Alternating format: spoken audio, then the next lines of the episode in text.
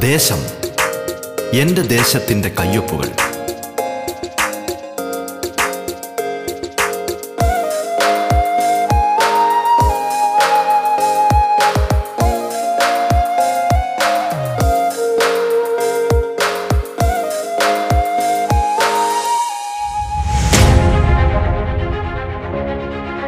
നമസ്കാരം പ്രിയ ശ്രോതാക്കളെ. ദേശത്തിലേക്ക് സ്വാഗതം. പതിനഞ്ചാം നിയമസഭയിലെ ജനപ്രതിനിധികൾ അതിഥികളായി എത്തുന്ന പ്രത്യേക പരിപാടിയാണ് ദേശം.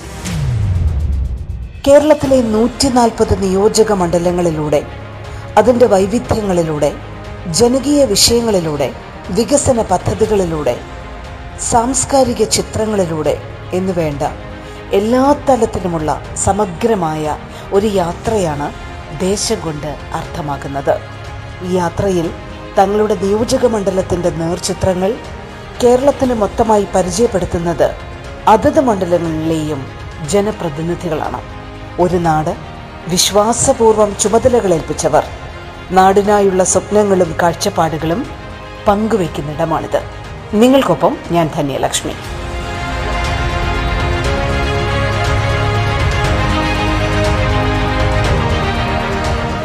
ദേശത്തിൽ ഇന്ന് ഷൊർണൂർ നിയോജക മണ്ഡലത്തിന്റെ ജനപ്രതിനിധി ശ്രീ പി മമ്മിക്കുട്ടിയാണ് അതിഥിയായി പങ്കുചേരുന്നത്. സ്വാഗതം ദേശത്തിലേക്ക്.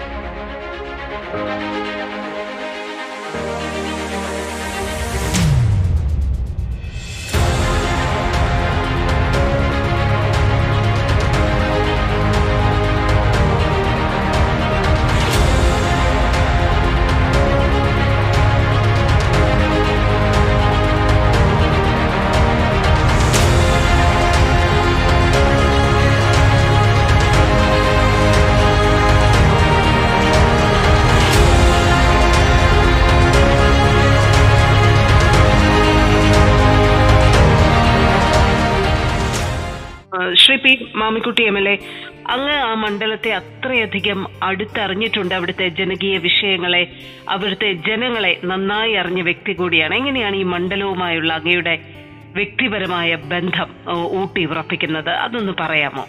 ആ മേഡം ഞാൻ ആയിരത്തി തൊള്ളായിരത്തി എൺപത്തി അഞ്ച് മുതൽ സി പി എമ്മിന്റെ പാലക്കാട് ജില്ലാ കമ്മിറ്റി അംഗം എന്ന നിലയിൽ അതുപോലെ തന്നെ വിവിധ വർഗപന സംഘടനകളുടെ ചുമതലക്കാരൻ എന്ന നിലയിലും ജില്ലയിലെ വിവിധ മേഖലയുമായി ബന്ധപ്പെട്ടുകൊണ്ട് പ്രവർത്തിക്കാൻ അവസരം കിട്ടിയ ഒരാളാണ്. ആയിരത്തി തൊള്ളായിരത്തി തൊണ്ണൂറ്റി ഒന്ന് മുതൽ പാലക്കാട് ജില്ലാ കമ്മിറ്റിയുടെ ജില്ലാ സെക്രട്ടേറിയറ്റ് അംഗം എന്ന നിലയിൽ ജില്ലയിലെ എല്ലാ മേഖലകളുമായി ബന്ധപ്പെട്ടുകൊണ്ട് സംഘടനാപരമായും രാഷ്ട്രീയപരമായും ഇടപെടുന്നതിന് വേണ്ടിയുള്ള അവസരം ലഭിച്ച ഒരു പ്രവർത്തകനുമാണ് ഞാൻ. അപ്പൊ അതുകൊണ്ട് എനിക്ക് ഒരു അപരിചിതത്വവും ഇല്ല എന്നാണ്. രാഷ്ട്രീയവും സംഘടനാപരമായുമുള്ള പ്രവർത്തനങ്ങളിൽ ബന്ധപ്പെടാത്ത മേഖലകളും ജില്ലയിൽ അവധിയില്ല അതിൽ കൂടുതലും ഈ ഒറ്റപ്പാലം താലൂക്കുമായി ബന്ധപ്പെട്ടുകൊണ്ടുള്ള മേഖലകളിലായിരുന്നു പ്രവർത്തനം കേന്ദ്രീകരിച്ചത്. അപ്പൊ ആ ഒറ്റപ്പാലം മണ്ഡലത്തിന്റെ താലൂക്കുമായി ബന്ധപ്പെട്ട് പ്രവർത്തനം കേന്ദ്രീകരിച്ച് പ്രദേശങ്ങൾ അടങ്ങുന്നതാണ് എന്റെ ഈ അസംബ്ലി മണ്ഡലം ഷൊർണൂർ. ഷൊർണൂർ മണ്ഡലത്തിൽ വരുന്ന പറഞ്ഞ രണ്ട് മുനിസിപ്പാലിറ്റിയും ആറ് പഞ്ചായത്തുണ്ട്. ഒരാൾക്കും ഒരു അധിനിത്വം ഇല്ല നടത്തും ഒരു മുപ്പത്തഞ്ച് വയസ്സിന് മേലെയുള്ള ആളുകൾക്ക് ചെറുപ്പക്കാരായ ആളുകൾ മുഴുവൻ ആളുകൾക്കും പന്നിക്കുട്ടി ആരാണ് എന്നതിനെ സംബന്ധിച്ചറിയാം. അതിന് താഴെയുള്ള കുട്ടികൾക്ക് കേട്ട് കേൾവി ഉണ്ടാവും അപ്പൊ അതിന്റെ അടിസ്ഥാനത്തിലുള്ള ഈ രാഷ്ട്രീയ സംഘടനാ രംഗത്തുള്ള ഒരു പ്രവർത്തന അനുഭവം ചെറുതല്ലല്ലോ. ഒന്ന് അതാണ്. രണ്ടാമത് ഈ പ്രവർത്തന കാലയളവിൽ ഞാൻ ഗ്രാമപഞ്ചായത്ത് മെമ്പറായിരുന്നു. അന്ന് ഗ്രാമ അന്ന് പഞ്ചായത്താണ്.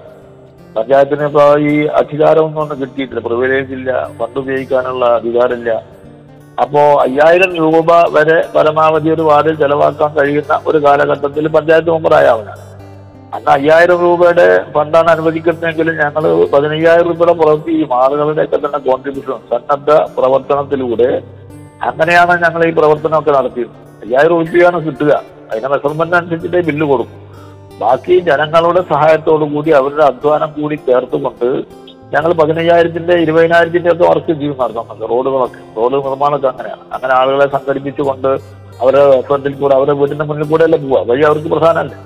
അപ്പൊ പത്തോ അമ്പതോ നൂറാൾ പണിയെടുക്കുന്നുണ്ടെങ്കിൽ അവിടെ ചില വീടുകളിൽ ഞങ്ങൾ തങ്ങി വെക്കും ചക്ക കൂട്ടാൻ വെക്കും അല്ലെങ്കിൽ മറ്റ് കപ്പ കുഴുങ്ങും അപ്പൊ അവർക്ക് എന്താ പ്രതിഫലം എന്താ ഈ ഭക്ഷണം മാത്രമേ കൂടിയുള്ളൂ.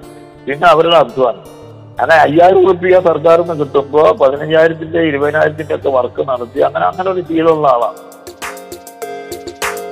നിങ്ങൾ കേട്ടുകൊണ്ടിരിക്കുന്നത് ദേശം.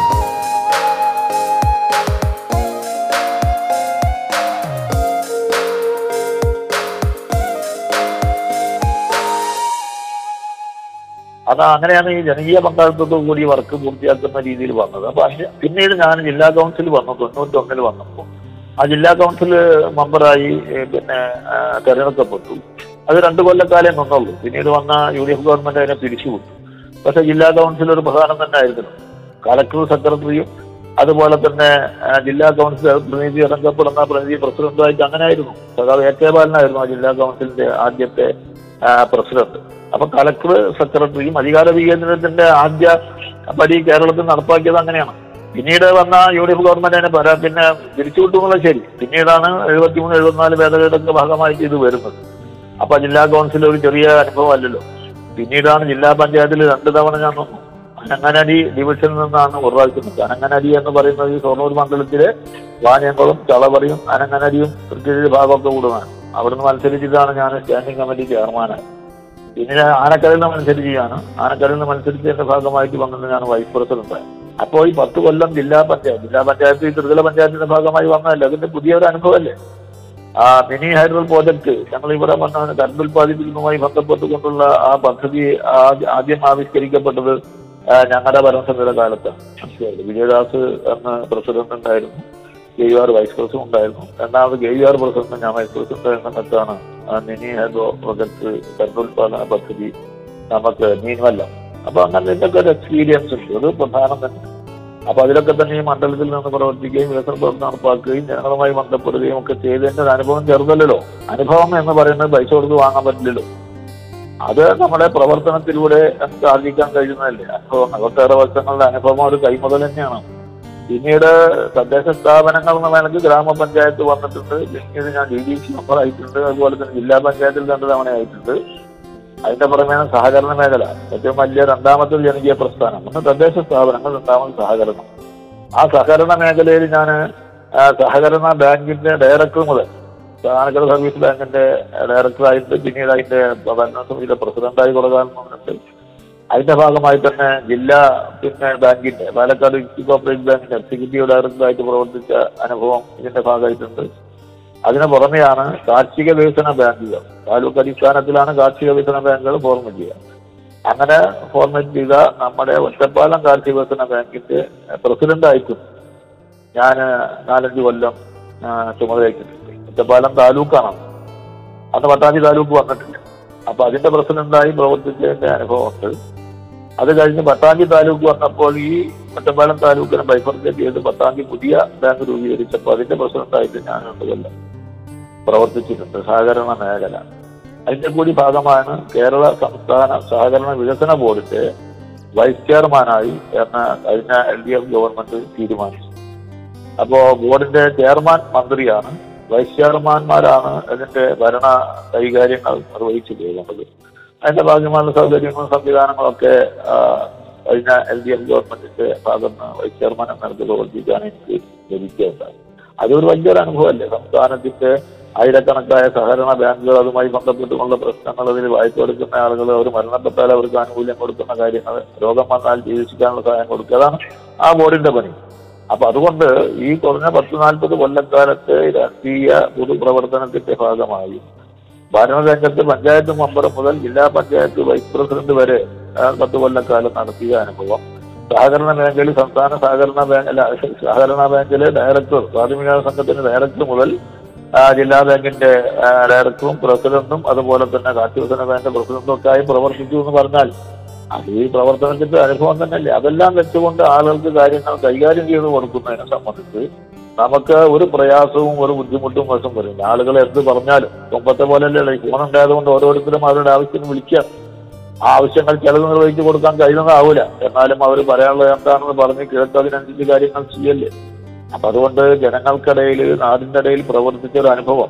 അതുകൊണ്ട് ആ അനുഭവത്തിന്റെ അടിസ്ഥാനത്തിൽ ഷൊർണൂർ അസംബ്ലി മണ്ഡലത്തിന്റെ ഏതും മുക്കുമൂലയും കഴിഞ്ഞ കാല ഈ രാഷ്ട്രീയ പ്രവർത്തനത്തിന്റെ ജനീയ പ്രവർത്തനത്തിന്റെ അടിസ്ഥാനത്തിൽ എനിക്ക് പരിചയമായിരുന്നു.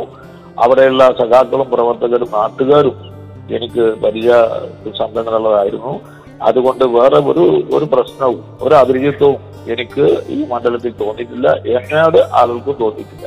അത് എന്റെ ഈ തെരഞ്ഞെടുപ്പ് പ്രവർത്തനത്തിൽ സ്ഥാനാർത്ഥി എന്ന നിലക്കുള്ള പ്രവർത്തനത്തിൽ ഏറ്റവും മികവുറ്റ ഒരു പ്രവർത്തനം കാഴ്ചവെക്കാൻ എന്റെ മുപ്പത്തഞ്ച് കൊല്ലം അല്ലെങ്കിൽ നാൽപ്പത് കൊല്ലക്കാലത്തെ പൊതു രാഷ്ട്രീയ പ്രവർത്തനത്തിന്റെയും സംഘടനാ പ്രവർത്തനത്തിന്റെയും ജനകീയ സമിതികളിലെ ഉത്തരവാദിത്വങ്ങൾ വഹിച്ചേറ്റിയും അടിസ്ഥാനത്തിൽ എനിക്ക് കൈമുതലായിട്ടുണ്ട്. അത് തന്നെയാണ് എനിക്ക് വലിയ ആത്മവിശ്വാസം നൽകിയ ഒരു പ്രധാന ഘടകം എന്നാണ് ഈ അവസരത്തിൽ പറയാൻ നിങ്ങൾ കേട്ടുകൊണ്ടിരിക്കുന്നത് ദേശം.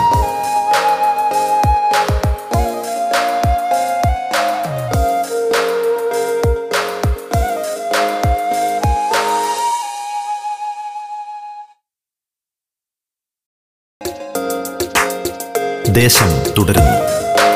ഷൊർണൂർ നിയോജക മണ്ഡലത്തിന്റെ ജനപ്രതിനിധി ശ്രീ പി മമ്മിക്കുട്ടിയാണ് അതിഥിയായി പങ്കുചേരുന്നത്. തുടർന്ന് കേൾക്കാം ദേശം. എം എൽ എ അതുപോലെ ഇപ്പം അങ്ങ് തന്നെ പറഞ്ഞു അങ്ങയുടെ സുദീർഘമായ പൊതുപ്രവർത്തന ജീവിതത്തെക്കുറിച്ച് വളരെ വിശദമായി തന്നെ പറയുകയുണ്ടായി. അതോടൊപ്പം തന്നെയാണ് ഇപ്പം ഈ കോവിഡ് കാലത്ത് ഒരുപക്ഷെ രാഷ്ട്രീയ പ്രവർത്തനം നിങ്ങൾ ഇതുവരെ ശീലിച്ചു വന്ന ഒരു രീതിയിലായിരിക്കില്ല മുന്നോട്ട് പോകുന്നത്. മുൻപത്തേക്കാൾ അധികം തങ്ങളുടെ ജനപ്രതിനിധി തങ്ങളോടൊപ്പം ഉണ്ടാവണം അല്ലെങ്കിൽ തങ്ങളുടെ വിളിക്കുന്ന ഒരു കോളിനപ്പുറം ഉണ്ടാകണം എന്നൊരു പക്ഷെ ജനങ്ങൾ ആഗ്രഹിക്കുന്ന തരത്തിലേക്ക് ഒരുപക്ഷെ കാര്യങ്ങൾ മാറിയിട്ടുണ്ടാവാം. അങ്ങനെ ഒരു വ്യത്യാസം ജനപ്രതിനിധിയുടെ റോളിൽ കൂടുതൽ ഇടപെടൽ ആവശ്യമാണ് എന്ന തരത്തിലുള്ള ഒരു വ്യത്യാസം അങ്ങക്ക് ഫീൽ ചെയ്തിട്ടുണ്ടോ ഈ ഒരു പ്രത്യേക കാലഘട്ടത്തിൽ? തീർച്ചയായും. അങ്ങനെ ഒരു വ്യത്യാസം നമുക്ക് ബോധ്യപ്പെട്ടിട്ടുണ്ട്. മറ്റത് എം എൽ എമാരെ കാണണം അതിന് പരിപാടിയും കാര്യങ്ങളൊക്കെ കൊടുക്കുമ്പോൾ അവിടെ കാണാം അവിടുന്ന് സംസാരിക്കാം. അതുകൊണ്ട് നിവേദനം അവിടെ കൊടുക്കാം ആവശ്യം അവിടെ പറയാം എന്നൊക്കെ കരുതിയിരുന്ന നേരത്തെയുള്ള ഒരു കരുതൽ അല്ലെങ്കിൽ അങ്ങനെയുള്ള ഒരു പരിതസ്ഥിതി ഇന്ന് നാട്ടിലില്ലല്ലോ.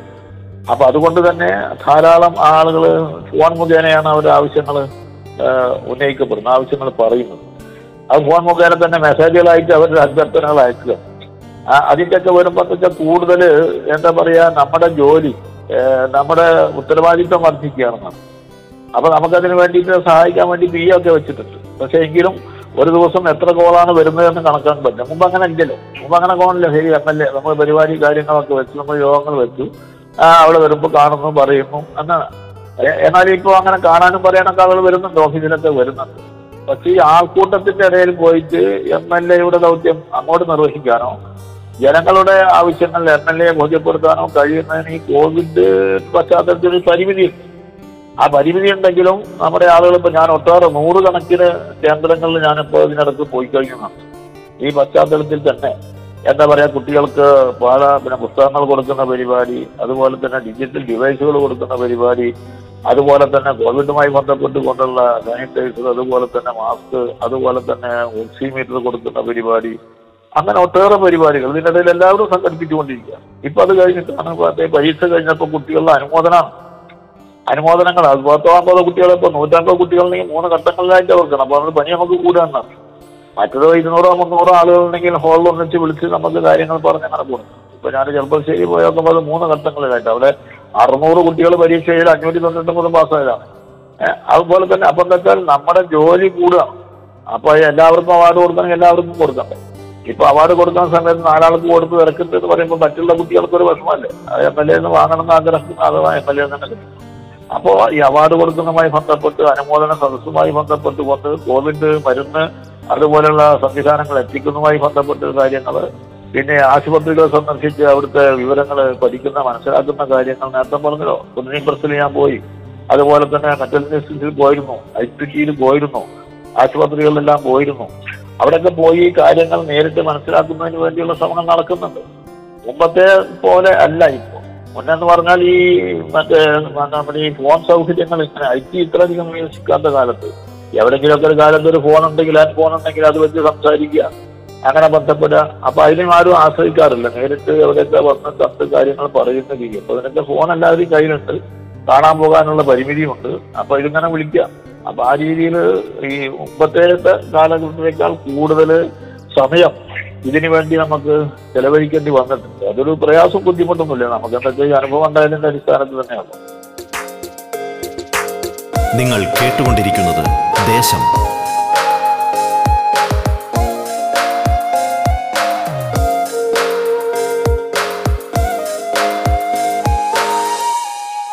കോവിഡ് മഹാമാരിയും പശ്ചാത്തലത്തിലൊക്കെ ഈ പരിമിതികൾ ധാരാളം ഉണ്ടെങ്കിലും ആ പരിമിതിയോട് കൂടി ഒറ്റ കൂടിയാണെങ്കിലും ഒട്ടേറെ കൂടിച്ചേരുകൾ കണ്ടുമുട്ടലുകൾ യോഗങ്ങൾ അനുമോദനങ്ങൾ അവാർഡ് ദാനങ്ങൾ അതുപോലെ തന്നെ ആനുകൂല്യ വിതരണങ്ങൾ ഇതെല്ലാം നടന്നു വരുന്നതാണ്. അതിൽ കുറവുകളില്ല. പക്ഷെ ആൾ പങ്കാളിത്തത്തിന് വലിയ വ്യത്യാസമുണ്ട്. ഇപ്പൊ ജനകീയാസൂത്രണത്തിന്റെ ഇരുപത്തഞ്ചാം വാർഷിക ആഘോഷിച്ചില്ല എന്റെ മണ്ഡലത്തിലെ എല്ലാ പഞ്ചായത്തിലും പരമാവധി ഞാൻ എത്താൻ വേണ്ടി ശ്രമിച്ചു. പക്ഷെ എല്ലാവർക്കും എത്താൻ കഴിയും ജനകീയാസൂത്രണത്തിന്റെ ഇരുപത്തഞ്ചാം വാർഷികം എന്ന് പറഞ്ഞാൽ രണ്ട് മണി മുതൽ നാലര മണി വരെ. രണ്ടര മണിക്കാണ് മുഖ്യമന്ത്രി വരുന്നത്. അപ്പൊ അതുവരെ മുമ്പത്തെ പൂർവകാല പ്രസിഡന്റുമാരെയും വരൊക്കെ അനുമോദിക്കുന്ന ഒരു സദസ്സ് ആദരിക്കുക അങ്ങനെ പരിപാടിയാണ്. അതേ സമയത്ത് അന്ന് കർഷക ദിനമായിരുന്നു ആ കർഷക ദിനം ആ പിന്നെ ചിഹ്നം വന്നു അപ്പൊ കർഷക ദിനത്തിനുള്ള പരിപാടി രാവിലെയാണ്. അപ്പൊ അതുകൊണ്ട് ഞാൻ ജലപഞ്ചായത്തുകളിൽ കർഷക ദിന ഉദ്ഘാടനവുമായി ബന്ധപ്പെട്ട് കൊണ്ടുപോയി കർഷകരെ ആദരിക്കാൻ. ചിലയിടത്ത് ഞാൻ പിന്നെ രണ്ടു മണിക്ക് ശേഷം ഈ ജനകീയാസൂത്രണ പ്രസ്ഥാനത്തിന്റെ ഇരുപത്തിയഞ്ചാം വാർഷികവുമായി ബന്ധപ്പെട്ടുകൊണ്ടുള്ള അതിന്റെ ആദരവ് പരിപാടി എന്റെ ചടങ്ങ് ഉദ്ഘാടനം ചെയ്യാൻ പറ്റും. അങ്ങനെ ഏറെക്കുറെ ഈ ഇതിലുള്ള ഞാൻ നാലും രണ്ടും ആറ് ആറ് കേന്ദ്രങ്ങളിൽ രണ്ട് ഘട്ടങ്ങളിലായി. ഇതിപ്പോ കോവിഡുമായി ബന്ധപ്പെട്ടുകൊണ്ടുള്ള ഒരു പ്രശ്നത്തിന്റെ ഭാഗമാണ്. അല്ലെങ്കിൽ നമുക്ക് ഇതിനകത്ത് തന്നെ മറ്റു കേന്ദ്രങ്ങളിൽ വെച്ചു അല്ലെങ്കിൽ മണ്ഡലാടിസ്ഥാനത്തിൽ ഒന്ന് വെച്ചു അങ്ങനെയൊക്കെ സ്വർണച്ചാണ്ടിന്റെ പരിമിതി. അപ്പോൾ കൂടുതൽ സമയം നമ്മൾ ഇതിനു വേണ്ടി നീക്കി വെക്കേണ്ടി വന്നിട്ടുണ്ട് എന്നുള്ളത് ശരിയാണ്. അതൊരു പ്രയാസമൊന്നുമില്ല നമ്മൾ അതിനൊക്കെ തന്നെ തയ്യാറായിട്ട് കൊണ്ടാണല്ലോ നമ്മൾ ഈ രംഗത്ത് വന്നിട്ടുള്ളത്. അതുകൊണ്ട് പരിമിതിയും പരിമിതിയും പ്രയാസമില്ല. പക്ഷെ മുമ്പത്തേക്കാൾ കൂടുതൽ വാഹനം വാഹന സൗകര്യങ്ങളും കാര്യങ്ങളൊക്കെ ഉണ്ടായതുകൊണ്ട് അങ്ങനെ അതിജീവിച്ച് പോകാൻ വേണ്ടി കഴിയും. പ്രധാനമായും പറയാനുള്ളത് ഈ പത്ത് മുപ്പത്തഞ്ച് കൊല്ലക്കാലത്തെ രാഷ്ട്രീയ പ്രവർത്തനത്തിന്റെ അനുഭവം ഒരു പ്രധാനപ്പെട്ട കരുത്താണ്.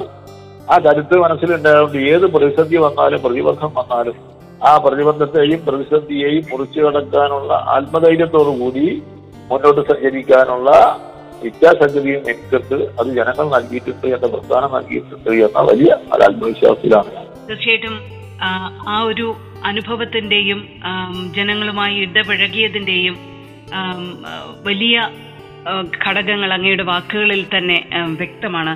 അത്രയും ആത്മവിശ്വാസത്തോടെ ജനങ്ങൾക്കിടയിൽ തുടർന്നും അങ്ങേക്ക് ഇടപഴകാൻ സാധിക്കട്ടെ. അവരുടെ വിഷയങ്ങൾക്ക് പരിഹാരമുണ്ടാക്കാൻ അവർക്കിടയിൽ ഒരാളായി പ്രവർത്തിക്കാൻ കഴിയട്ടെ എന്നുള്ള ആശംസയും ഞങ്ങൾ നേരുകയാണ്. വളരെ നന്ദി Shri Mammikutty M L A. ഞങ്ങളോട് സഹകരിച്ചതിന് റേഡിയോ കേരളയിൽ അതിഥിയായി എത്തിയതിന്. ഷൊർണൂർ നിയോജക മണ്ഡലത്തിന്റെ ജനപ്രതിനിധി ശ്രീ പി മമ്മിക്കുട്ടിയാണ് അതിഥിയായി പങ്കുചേർന്നത്. ദേശത്തിന്റെ അധ്യായം പൂർണമാകുന്നു. നമസ്കാരം.